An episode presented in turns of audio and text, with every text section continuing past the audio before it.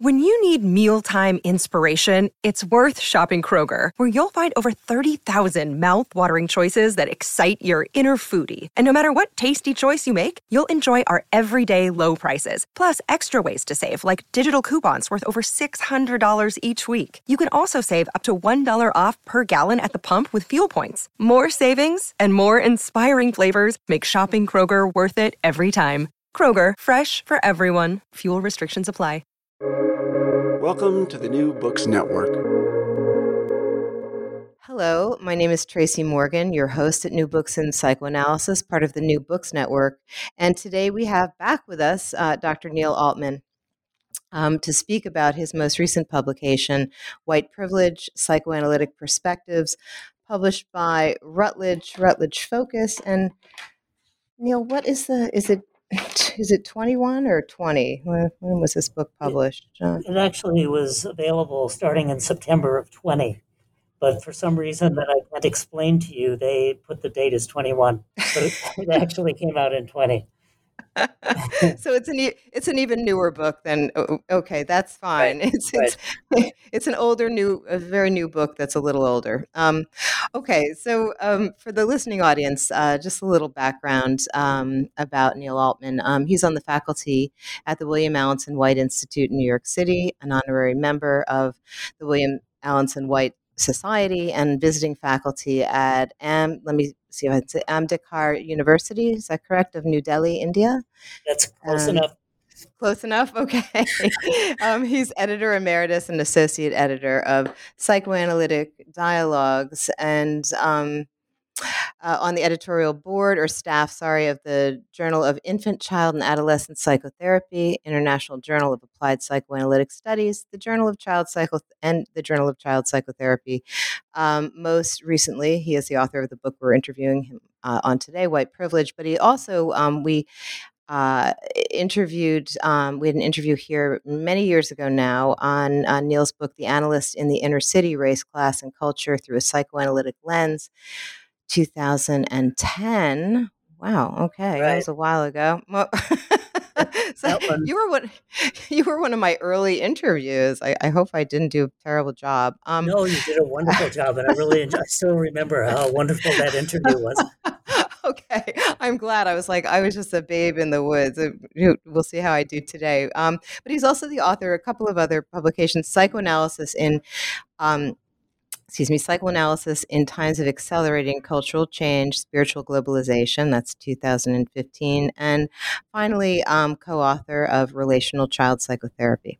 So, um, without further ado, um, welcome back uh, to the Thank podcast. You, Yeah, really glad to have you here. Um, this is actually just to give you a little context, Neil. I just have done, I sometimes do things in threes. Um, I don't know what that's all about. but anyway, I did it recently. I've sort of been doing um, interviews with people who've written books about race. Um, and the first, uh, sort of this, you're the last in this sort of little uh, tripartite um, series of sorts. I spoke to Sheldon George in his uh, book Trauma and Race, uh, and uh, M. Fakhri Davids, his book Internal Racism, and then um, your book White Privilege caught my eye, and um, so I'm so I, glad it did. Yeah, yeah, yeah. It certainly did. So, the what can you tell us what um, what motivated you um, to to write this book? Um, if you can well, know your motivations. A, it's a little bit hard to remember. Um, it was before race was on everybody's lips. Um, it was, I mean, I've been writing about race ever since 1993 at least, when I wrote The Analyst in the Inner City. Um, and before then too, but that that's getting into such ancient history that I can't tell you the details of that. I worked at Bronx Lebanon Hospital, so you know, obviously, racial differences were part of my daily clinical life there, and um, and I have a long history of uh, being uh, woke and asleep with respect to race, uh, going back to my childhood. But um, when I started to write this, it was before George Floyd was killed, and um, and so and I was I was aware of people who were trying to do educational workshops about race for white people. And it struck me from the very first time that I was aware of that that there was a um, how can I put it? A um, more now nowadays we might call it more woke than now attitude on people who were doing that sort of thing. And it always grated against me. And I couldn't quite articulate what was going on and what bothered me about it. So I started to think about that and things very quickly fell into place and I realized that that anybody who presents themselves as being knowledgeable about race or culture or social class, for that matter, uh, or gender or sexual orientation, anybody who who um, presents themselves as being on top of those issues is going to do something counterproductive when it comes to educating people, because inherently it's going to shame the the listeners or the students about it the second thing that fed that feeling was I wrote a book. I wrote an article that was in my 2010 book called Black and White Thinking, and in that in that chapter, I talked about my own cluelessness about race in the case of a, of some clinical work that I did with a man called Mr. A that I called Mr. A, and there was no no way, no other way I could have written about race except to portray myself as clueless because I knew that I was clueless and that I was learning as I went and that I was making a lot of mistakes and that that in fact is from my point of view that was uh, part and parcel of being white and so um, so that was already my orientation and and so I decided to try to articulate what I thought was the flaw in approaches to educating people. Um, I'll just throw in here one other thought, which is that the whole idea of being culturally competent also grated against me because I thought the only way, first of all, who is culturally competent?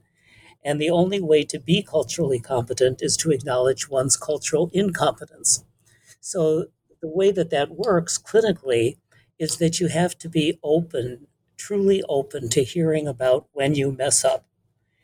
And if you think that you know, then you're not going to be open to hearing when you mess up. Not that any of us are, are so open, but that's the way I thought. So, so I took it from there. That's the thing that, that motivated me. Uh, yeah, um, I was thinking this book is a kind of um, psychoanalytic companion uh, to um, to Robin DiAngelo's White Fragility. That you kind of do something uh, which I you know which, I appreciate. It's like um, I, I, was writing you know about like I was like yes he's kind of saying like trying to toughen toughen white people up a little bit, kind of like a coach saying come on team everyone is destructive and when you hurt someone if you don't you know, actually atone, like, aren't you worse for the wear? Or, you know, come on, you know, be an object that survives destruction. It's like, you know, you're not all bad. Um, so would I be like kind of off? I mean, did you? I forget when that book came out, but I, I thought this was like a, a deeper, um, uh, uh well, a, a psychoanalytic um, understanding of something that DiAngelo is going after. Um, mm-hmm. yeah, yeah, I mean, I, I agree with that. I think that um, that she takes a more knowing position about it in general than I'm comfortable taking, and you know I think there's there's something very constructive about what she and others who write in a similar vein do, like Ibram X. Kendi, who who who's he's black, you know, so he sp- he speaks from a different point of view about what's entailed in being an anti-racist because he he knows his experience as a black man, which which I don't know and Robin DiAngelo doesn't know, but um, I think there's still something constructive about white people thinking about and writing about um, the vulnerability that comes with being white and how that can harden into defensiveness. Right, and harden into um, using dehumanization um, as a as a way to shore shore oneself up, which tends it does tend to backfire. Like if you think about people who have killed people, like in war, like they're they're usually not better off for it. Um, you know what I mean? It's like that act of destruction that can't be undone. Um, it, usually doesn't fortify um, one's ability to to tolerate, you know, the the slings and arrows of of reality. Um, yeah, that's the thing you know. that's just killing me now about what's going on in Israel and Palestine. You know, I mean, it's happening everywhere around the world a lot of the time. So, you know, in a sense, it doesn't make sense to single out that conflict above all the others that are always going on. But I'm aware myself of how I, in various ways, dissociate and don't really take in what's going there and really have no no way to imagine how I could take it in and still get up in the morning. So I think that applies not only to war, but to to all forms of of dehumanization in the form of cruelty and just unthinkable ways of treating other people. Um, yeah, eh, yeah, yeah. No, for for sure. Um, and and I think what you're saying, I think part of what you're saying in the book is, um, but you don't come out and say this, but I was like, he's saying the superego is not going to save us. Um, in terms of like you know the the trainings, the knowledge, the knowingness, the punishment, the um, the shaming, it drives. It, it does have a um, a boomerang effect. Um, yeah you know, when it comes to I like these, the way you put that, that the superego is not going to save us. It isn't. Yeah, I mean, so you know, yeah, yeah. I mean, I just I just finished teaching this past semester a course uh, at Center for Modern Psychoanalytic Studies on the racism and the development of the psyche, and and the pressure. You know, you know, like when you're trying to meet the demands of the superego, you can't be creative. Like it really, you can't have creative thoughts and you can't think freely and you really you can't really think. And and it was uh, uh, constantly like trying to work to help the students to you know say say terrible things uh, you know what you know like what i mean saying like well what racism is a form of hatred and we understand we have hateful feelings.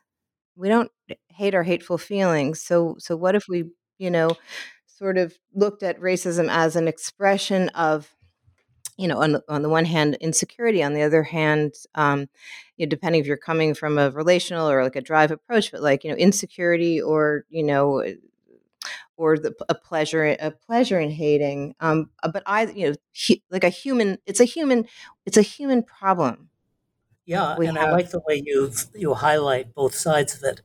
That mm-hmm. there's insecurity, yes, which is what Robin DiAngelo and and me sometimes highlight, but that doesn't rule out that it's also a form of of hatred and just pure destructiveness, you know, which we've got to acknowledge. And how those two things, like I've never quite thought of it that way, the way you just put it, that that those two things draw on each other.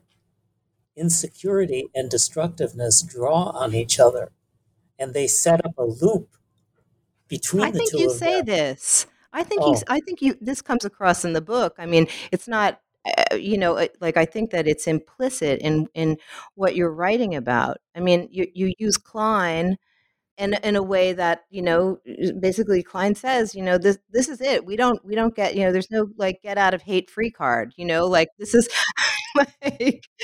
But I I wanted to ask you, uh, you know, thinking about Klein and thinking about um, your your use of Klein to sort of at at some level like normalize in a sense like that we do terrible things. And um, but you know the tricky thing I find about using Klein when thinking about uh, racism is that in um, like love love guilt and reparations I think that you know one of like in reading that essay you get to a place where she says well why do you make reparations because you have an you have an identification.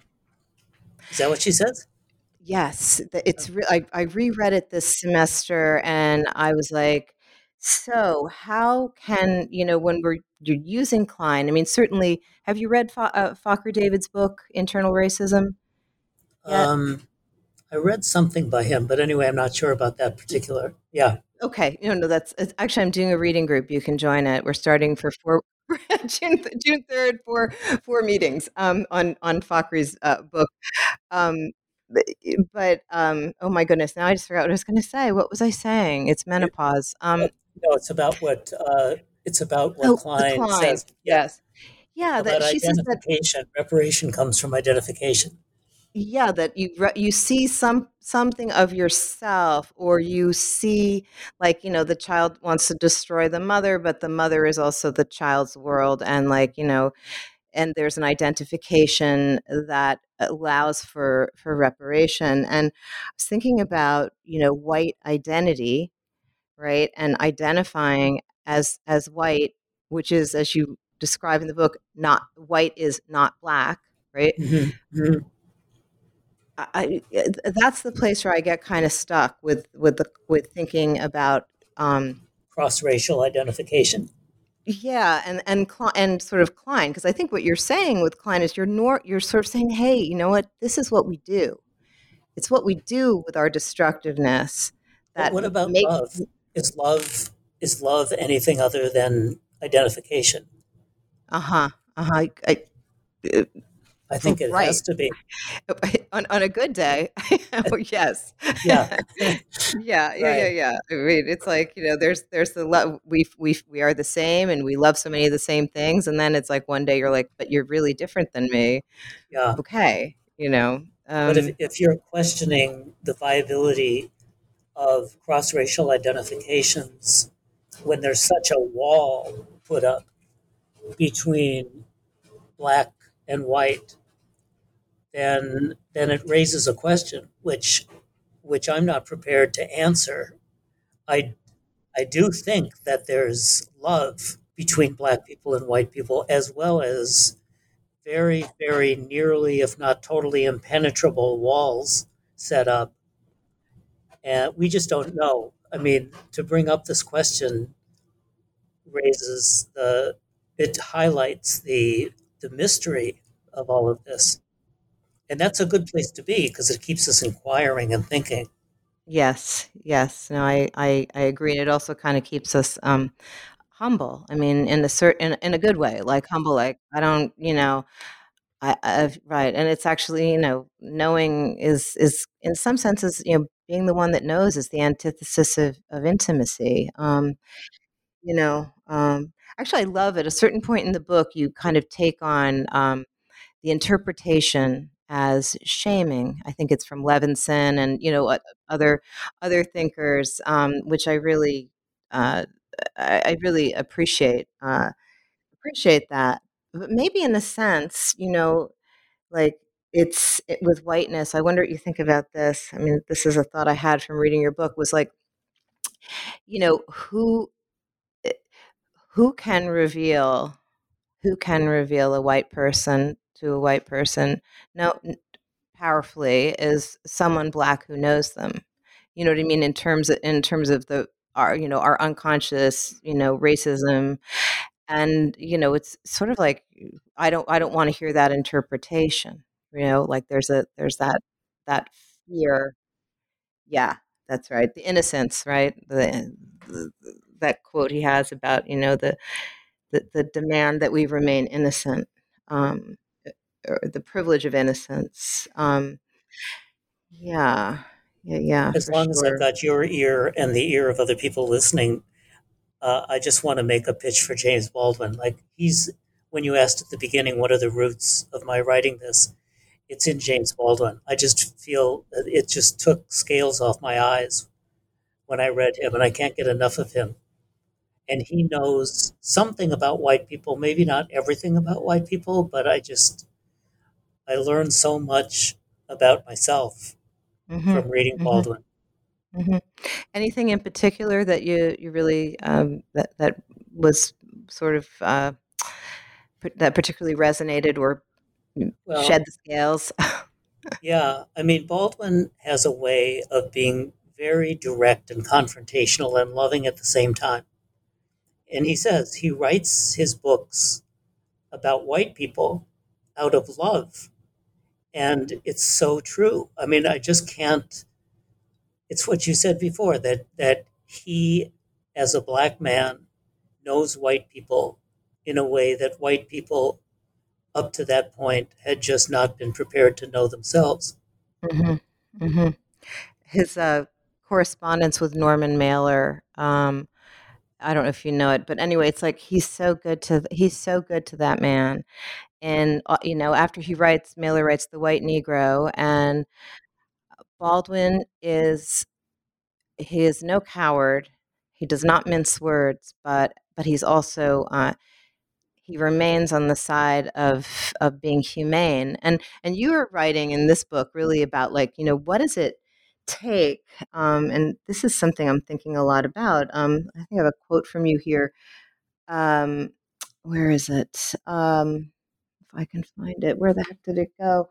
Just about really, in short, about like dehu- you know, the the impulse to dehumanize and how to not dehumanize the one that's been dehumanizing right i mean the, that's a strong a strong impulse uh, you know to to to strip to strip away the humanity of the one who is who has acted in a inhumane way, I guess, which is such a such a stupid word, inhumane, dehum. It's like it's like actually that's human. To debase others is a part is a part of what you know part of what we do, and it's you know, yeah. It's uh, not not pretty, but well, let me ask you a question. This is, you know, um, uh, what what would you say if I said that in that uh, in psychoanalysis over the last forty years or so, the turn away from the death drive has allowed the field, except for very recently, to turn a blind eye towards racism.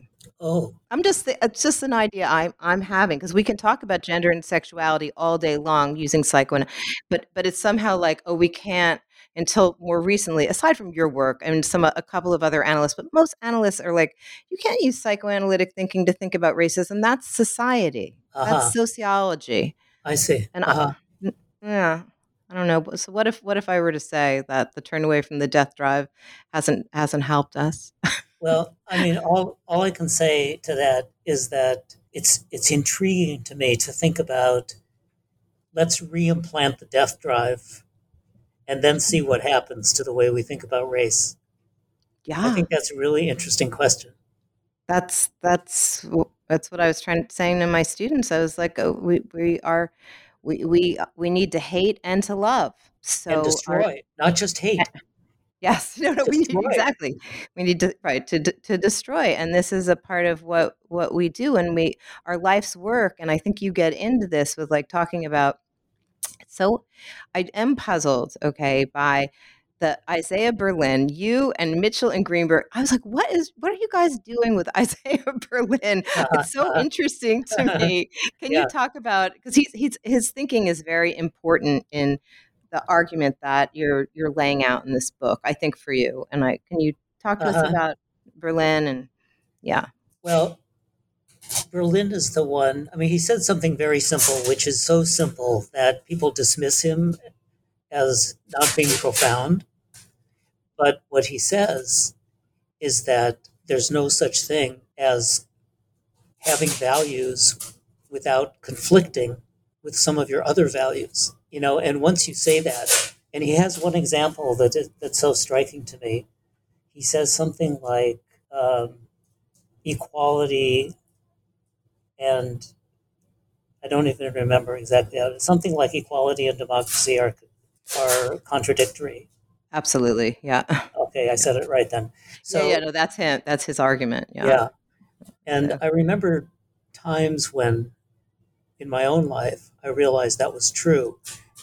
And and so okay, so let's like I said before, what if we reimplant the death drive, then what? So let's say that there's no such thing as having values without conflicting with others of your values. Where does that leave you? Right? And um, and so I think where that leaves us is that we're always juggling and doing the best we can in an imperfect imperfectly and that and that's you know that circles back to the question of how can you train people to be anti-racist you have to start out by saying being anti-racist is going to run you up against parts of yourself that you would stand behind if confronted with those things.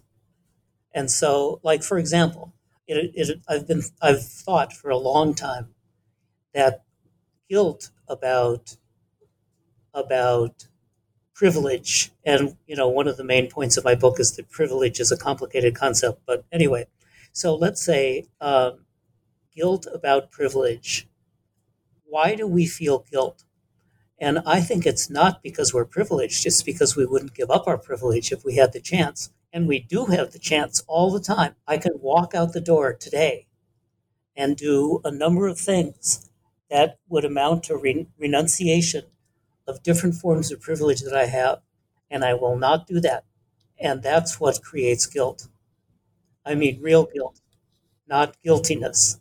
Guiltiness, as Mitchell and Adam Phillips described it, is the pretense of guilt when you don't face the fact that you will not do what would be necessary to to not feel guilty that also goes along with everything else with the inherent destructiveness of people you can't do anything without causing some kind of harm and so so i forget where this started but um, isaiah berlin isaiah berlin so Isaiah Berlin tells us that we're always in conflict with ourselves. Mm-hmm. And so right that our values are at are are often if you dig deep enough you discover that you're you're at cross purposes with with yourself. Or just like you're you know there's this the unconscious conflict and then berlin kind of fits in like that you know at the level of values. It's like you're not as monolithic as you think you are when you really start digging uh, digging around and you know inside yourself. Oh god right or is virtuous right? It's not not not always about exactly it's not not driven by by true virtue um you know uh, do you know the work of um uh, noelle uh, mcafee oh, i'm going to say it wrong geez and i interviewed her uh, Mac- mcafee McAfee. There we go. She has a book um, called Fear of Breakdown: Politics and Psychoanalysis. Oh, it's great. You you'd love it. So she uses she uses Winnicott, and you two sort of are covering some similar terrain. She highlights she highlights mourning, whereas I think you highlight you know sort of slouching toward the depressive position if you you know when, when you when you can get there. Um, and she um she she says something like you know when uh, when it comes to creating any kind of political change, um, we have to promote mourning and and beware of melancholia because we have to accept uh, this is a paraphrase but that in politics loss is a part of the whole process. Um, and with white privilege um, or with dismantling it much must be given up. We're talking about loss. Um, and I do know there's also that essay by Adrienne Harris on the perverse pact. I, I forget the the exact title, but but she speaks about um, these uh, figures she has um, from the I'm going to say it incorrectly that I believe Indigenous people in Canada, the Haida, and she talks in this in this essay about that these artifacts should be given back, and her feeling of like I don't I don't I, but I don't I don't want to, the difficulty of uh, renunciation. Um, but you seem to have the idea that there's something to be gained. I think that there's something in uh, there's a spirit in the book that there's something to be gained in this renunciation. Um, can you can you talk about this? Yeah, I mean, I'm thinking about that a lot these days because I'm reading the Bhagavad Gita. I spent a lot of time in India, so I'm always trying to get back to the origins of that way of living. And um, I think it's in Baldwin too, because what Baldwin does is he shows us the price we pay for not renouncing, which is the opposite of renunciation is is acquisitiveness, which very easily takes over your life. And so and, and it also connects with Manny Ghent's idea of surrender. And right? So, um, so, so Baldwin, to my rational, to, for my left brain, Baldwin makes sense of why it's why it's beneficial to people to renounce, to surrender. I would say surrender is a much better word. Yes, you know, yes. To stop, Mhm. to get off the treadmill, etc. Mhm. Why did we start talking about that? Um, well, we were just ta- what did I ask? I was thinking about renunciation and um, you know the idea that that there's something to be gained in um, as you you you would call it surrender, which I I totally accept that. That seems great. A, a good way to put it. hmm Yeah. Um, So yeah, that links that links Baldwin with with um, something in Hinduism and Buddhism. Mhm. You know, which for me is perfect because the first half of my life was about India, and the second half of my life is about Baldwin. So, you know, yeah. it's too, it, it's too perfect. But no, I'm, I'm not going to undermine that. I think that's really what my life has been about. Uh-huh. Uh huh. Well, Baldwin is so. Um, there's a maturity to him. That's really the word that comes to mind, and it's kind of like you know when you can be the more mature person. It, you know, it there is a, a a nice feeling. You know what I mean? One gets one does get something, even though there's renunciation or facing facing hard truths about oneself. Um, you know, it's like it's kind of like uh, are we aren't we tired of like white people like tired of running like like like being on the run all the time from like yeah running scared exactly like not wanting to get caught so don't want to and hence the guiltiness you know uh, and and it's it's just such a tire it's like a tiresome operation. I'm like listen you know like uh, this is not like you know th- th- like like you you actually have some part of the book which uh, i really identified with which is like you know what does it mean to like win the game when the when the game is rigged? You know what is what i don't think that's exactly how you but there's something about like attaining power when like you know it's prearranged that you're gonna you're gonna win don't you always know that like you really didn't win Well, from that point of view, people probably think I'm better than other people at figuring out how it's rigged. You know, like you might come out five five feet ahead of, of other people, but I'll come out ten feet ahead because I have an additional insight. But uh, let me bring in one other thing, which is that which is Toni Morrison. Toni Morrison, that's the third dimension of my life. This is is her is the beauty. She writes about a mother who kills her own child to protect her child from slavery. I mean, is there anything more horrific than what she writes about? And she writes about it in a beautiful way.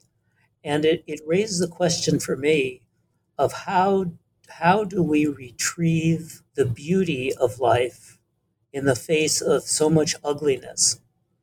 You know, that's what I was referring to about how do you really take in what's happening in the Gaza Strip and walk out the door and look at the blue sky? And how do you put all that together? And well, you can't. But if you could, it, it would look like Toni Morrison's writings. And I don't know what to say about beyond that, but the last, the posthumous book that just came out, I don't remember the name of it. no i don't i don't even know i'm, I'm not even aware i don't think i'm aware of it um Yeah, well, I'll read those books that you just mentioned, and, and if you promise to read this one, we'll all benefit. But Uh, yeah, she- yeah. there's a posthumous thick book that just came out, which is all about this. Like, how does beauty inform honesty, and vice versa? So, anyway, I just wanted to make sure I got that. Yeah, no, that's that's interesting. I mean, I in um, Sheldon George uh, has a chapter uh, on Beloved, and um, such a gorgeous, beautiful reading of of that text and of of uh, uh, Seth, uh, Sethe, yeah, Sethe descent, sort of a descent into a delusional world and what it takes for her to come out of it as well, right? I mean, the second half of the novel is, you know, her daughter who it wants to be in touch with reality and her mother who sees her her dead child everywhere and what it takes for her to sort of uh, uh to to move to move out of out of delusion um anyway it's just yeah that's it's a really it's a beautiful um reading now i wanted to i wanted to bring our attention to something else that i think is interesting um in this book um which is um your your attempt um to take to trouble um, certain words. And I had, I was uh, reading some Hannah Arendt, and I was like, ha- just happened to have been reading it, and I was like, oh, this is what Neil Altman is is doing. So I want to read you this quote, and I have a question. Uh, it's from The Human Condition. Um, Power is actualized only where word and deed have not parted company where words are not empty and deeds not brutal, where words are not used to violate and destroy, but to establish relations and create new realities. You offer us several. You take you take on several words: whiteness, privilege, power, guilt, um, and a, an attempt to investigate them. Um, why the why these words? Um, obviously, whiteness and privilege, but also power, guilt, uh, and guilt. Well, t- t- can you talk to us about what you were trying to trouble with with the investigation of, of these words? Yeah, well, with with I started with privilege and and being aware that people use the word privilege as if it's just understood that it means money and power, political power. But once I started thinking about that, I started thinking about other words. Like we just use words without thinking, without thinking what we're saying like power, like we in, in, invade Grenada and conquer this little island, and we and we say that that was an attempt to demonstrate U.S. power. No, it's the opposite.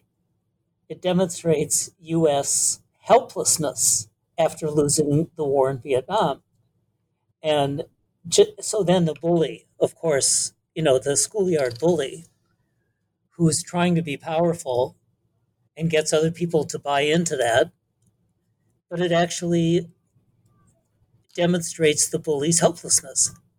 So we use words that actually speak to their opposite as if they didn't. And I couldn't stop seeing that in all these words that that that are in the constellation around race, etc.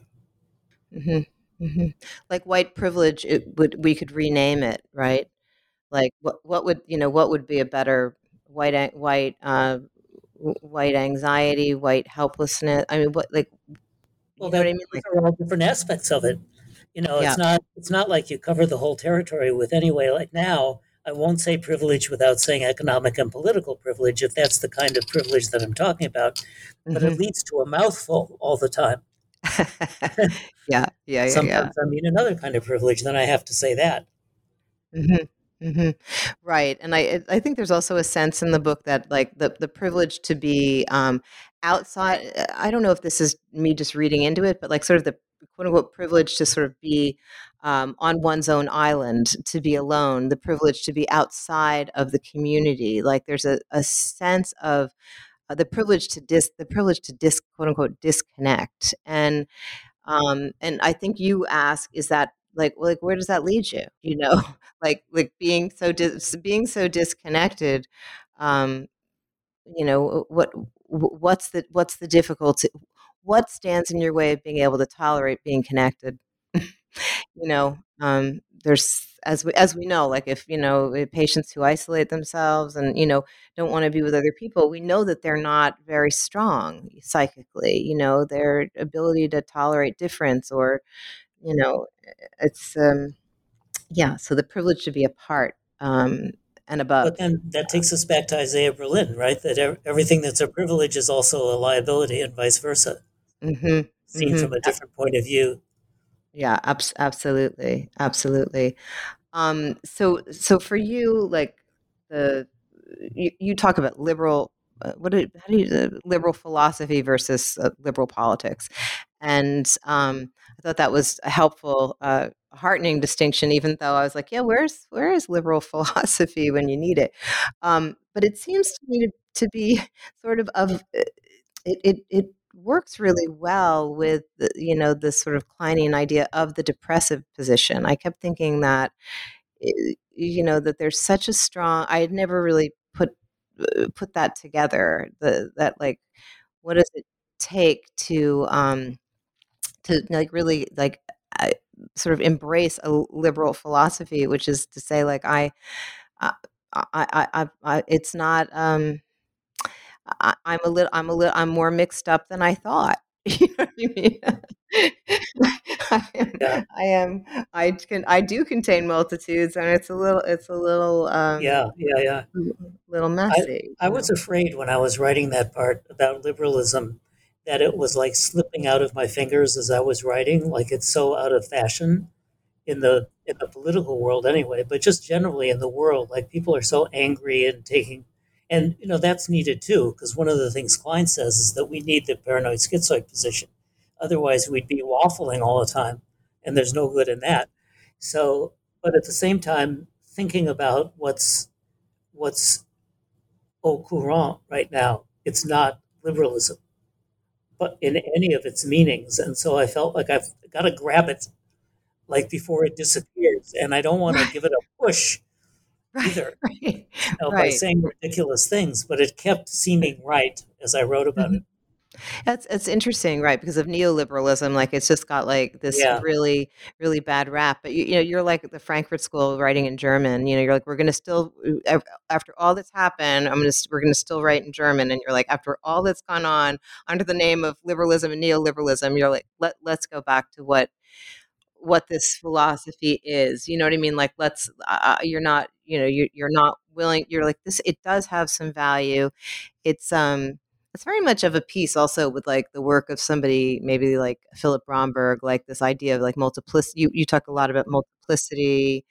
Um, you know, the idea of like it's not. You know, you're in different self states, for instance. You know, and Berlin seems to kind of just know that. Right, right. Yeah, know? that's right. Bromberg says you don't make decisions, you make choices. Mhm, mhm. That, Yeah. that incorporates Isaiah Berlin. Well, there's a long Berlin relational tradition, longer than I that I do. I didn't even put that that one together. I mean, I just it just reminded me uh, of of him. Um, you you ask a question, and I don't think that there's a a, a, sim- a simple answer, but I feel like you know grappling with um, how do you put it? The, the question remains you ask, how can one avoid dismissiveness toward people who strongly differ with respect to issues on which one has strong feelings? A- And I was like, do you have any hot tips? Uh, do you have any, you know, like, I mean, there's no, there's, I'm, I'm kind of kidding, but I'm like, do you have more to say?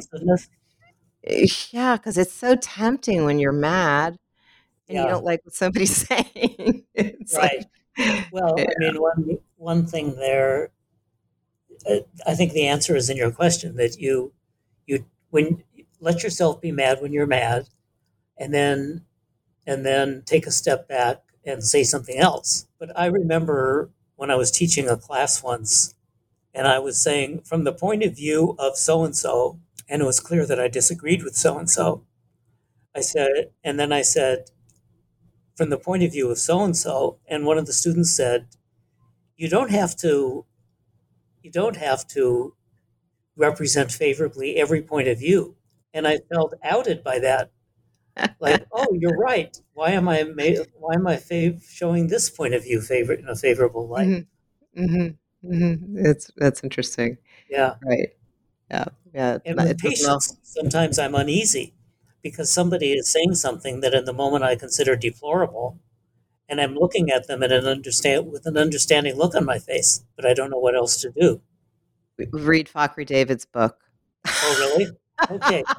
I'm t- I'm really he it, it it's it's important because he he he he talks about this uh, he develops he would will say it's not a new idea and it comes out of you know the work of rosenfeld and steiner but like kind of the idea of there's an internal racist organization in the mind and that it's a part of, a, a, a part of the normal mind he will say. And um, anyway i don't know i just i think but he has got some really interesting clinical cases in there um, that that give you uh, that you know are, are really um, uh, really generative uh, to grapple with. I'm hoping, I'm really hoping that the Center for Modern Psychoanalytic Studies will have him as their keynote at their next conference in the next year. Um, and so you'll have to come down from Boston because he's he's some, I, yeah, he's he's he's really a, a neat guy. Um, will you will you leave me 30 seconds before we finish because I want to say something about talking with you. Oh, okay, sure. I mean, I I just had one really one final question, which was, so you take us to field theory. Like we kind of we kind of go, you know, we move from sort of relational, Kleinian, and then we're in field theory. And you're you have something to say about field theory and um and kind of psychoanalysis in, in the larger field.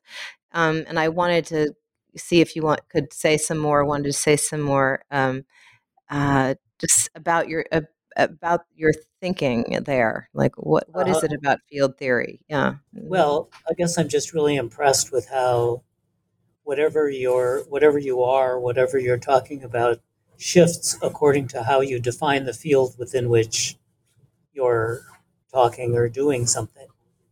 And I guess I learned that from being in psychoanalytic training and learning about family therapy at the same time. And it's like, what?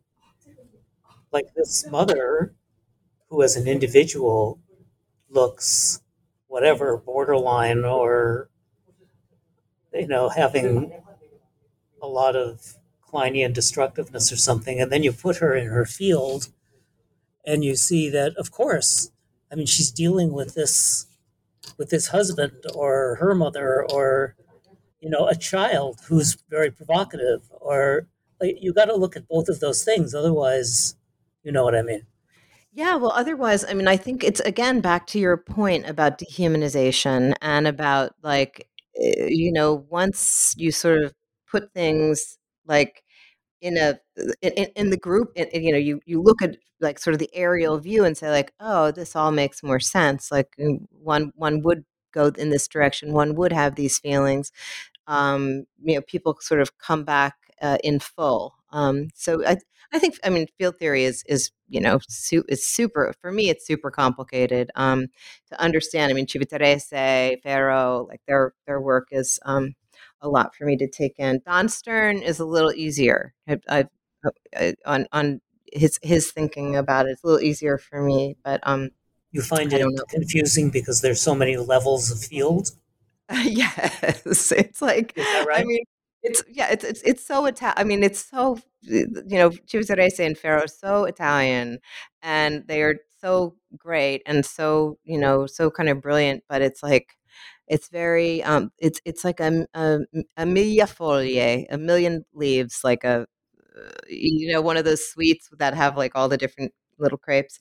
Um, or a millefoglie in, in Italian is the word. So, you know, it's you a lot of got to think about what country am i in at the moment Right, right right, right, right. okay You've got turn the dial and let's right, right. Shift, oh i'm in italy right now i see shift the frequency. This right is right. This is how it works, and it's like yeah a long, a very long. It's a very, it's a very long dinner, and uh, there's a lot of uh, multiple voices at the table, and there's there's some argument, and then everyone laughs.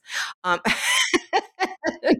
that's there. That's the field field theory kind of can can can bring you that like a cacophony. Yeah, I mean it is. It's it's a cacophony. Um, so we're almost out of time. I mean, before you say something about me, um, if there's something more you wanted to tell the listeners about, um, any, you know, about the book, about forthcoming plans, like what are you, are you working on another book? Uh, you know, what's what's going on i don't know if i'm going to work on another book hmm maybe maybe not i'm not sure i keep entertaining possibilities and failing to write them down and forgetting what they were so i, I think that suggests i might write another book at some point but yes. if there's anything more I want to say, it's that are we going to stop exactly like now? No. We well, no, passed- no. I'm, I'm, just, you know, uh, I obviously I'm going over time. The I have a patient waiting outside, but uh, oh. we're still talking. No, no, I don't. I do not have. I have. A, I don't have anybody till five fifteen. I have a, a, a supervisor. Okay, so, so I'm going to say that one thing I'd like to leave the listeners with is uh, if somebody, if your patient who's of a different race or ethnicity asks you, was that a prejudice thing you just said? Or I think that was a prejudice thing you just said. You should consider that maybe the patient's right and that it doesn't brand you, that it was true in the moment. It's true about one part of yourself, but that's one of the advantages of multiplicity is that you can say yes. And you don't have to be defensive and say that's true about one part of me. You can just say, yes, let me see it from your point of view without feeling like you've become a bad person by virtue of doing that. The fact that you're open to hearing it, in fact, is another part of you. And I think that would make this work a lot easier if we kept that in mind. So that's the one thing I would like to leave the listeners with. And about talking with you, I would say that what I find in talking with you is that you you say I I I noticed that you say in the book something, then you'll say what it is, and you you feed back my thought as you read about it, as you read it in the book in your own words, which makes me which seems in a way familiar and unfamiliar at the same time. Like you're you're feeding it back to me through the lens of you, and it's different, right? And that is fantastic. That's just that is um, another example of liberalism.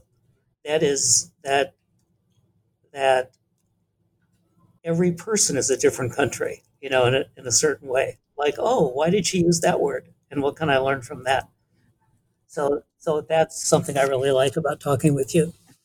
well, that well, I'm, I'm I'm delighted because it's true. I have to hold both what it is that I've read and try to represent the author, but uh, you know, I do like to have a conversation and say this is what I'm taking from it. And um, I always think when people read something that you've written, uh, it is it is like a you know it, it's it's kind of an interesting buffet, like to hear like what they chose.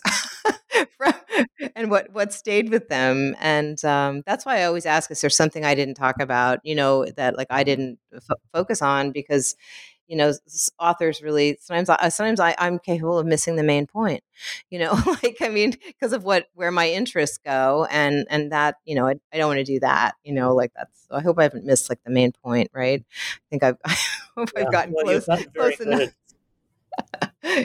you know yeah yeah all right well well, thank Neil. Thank you so so much um, for for spending time with us, and um, and uh, and talking. And um, uh, this is uh, Tracy Morgan, your host at New Books in Psychoanalysis, part of the New Books Network, and I'm signing off for now. Okay. okay bye-bye. Bye.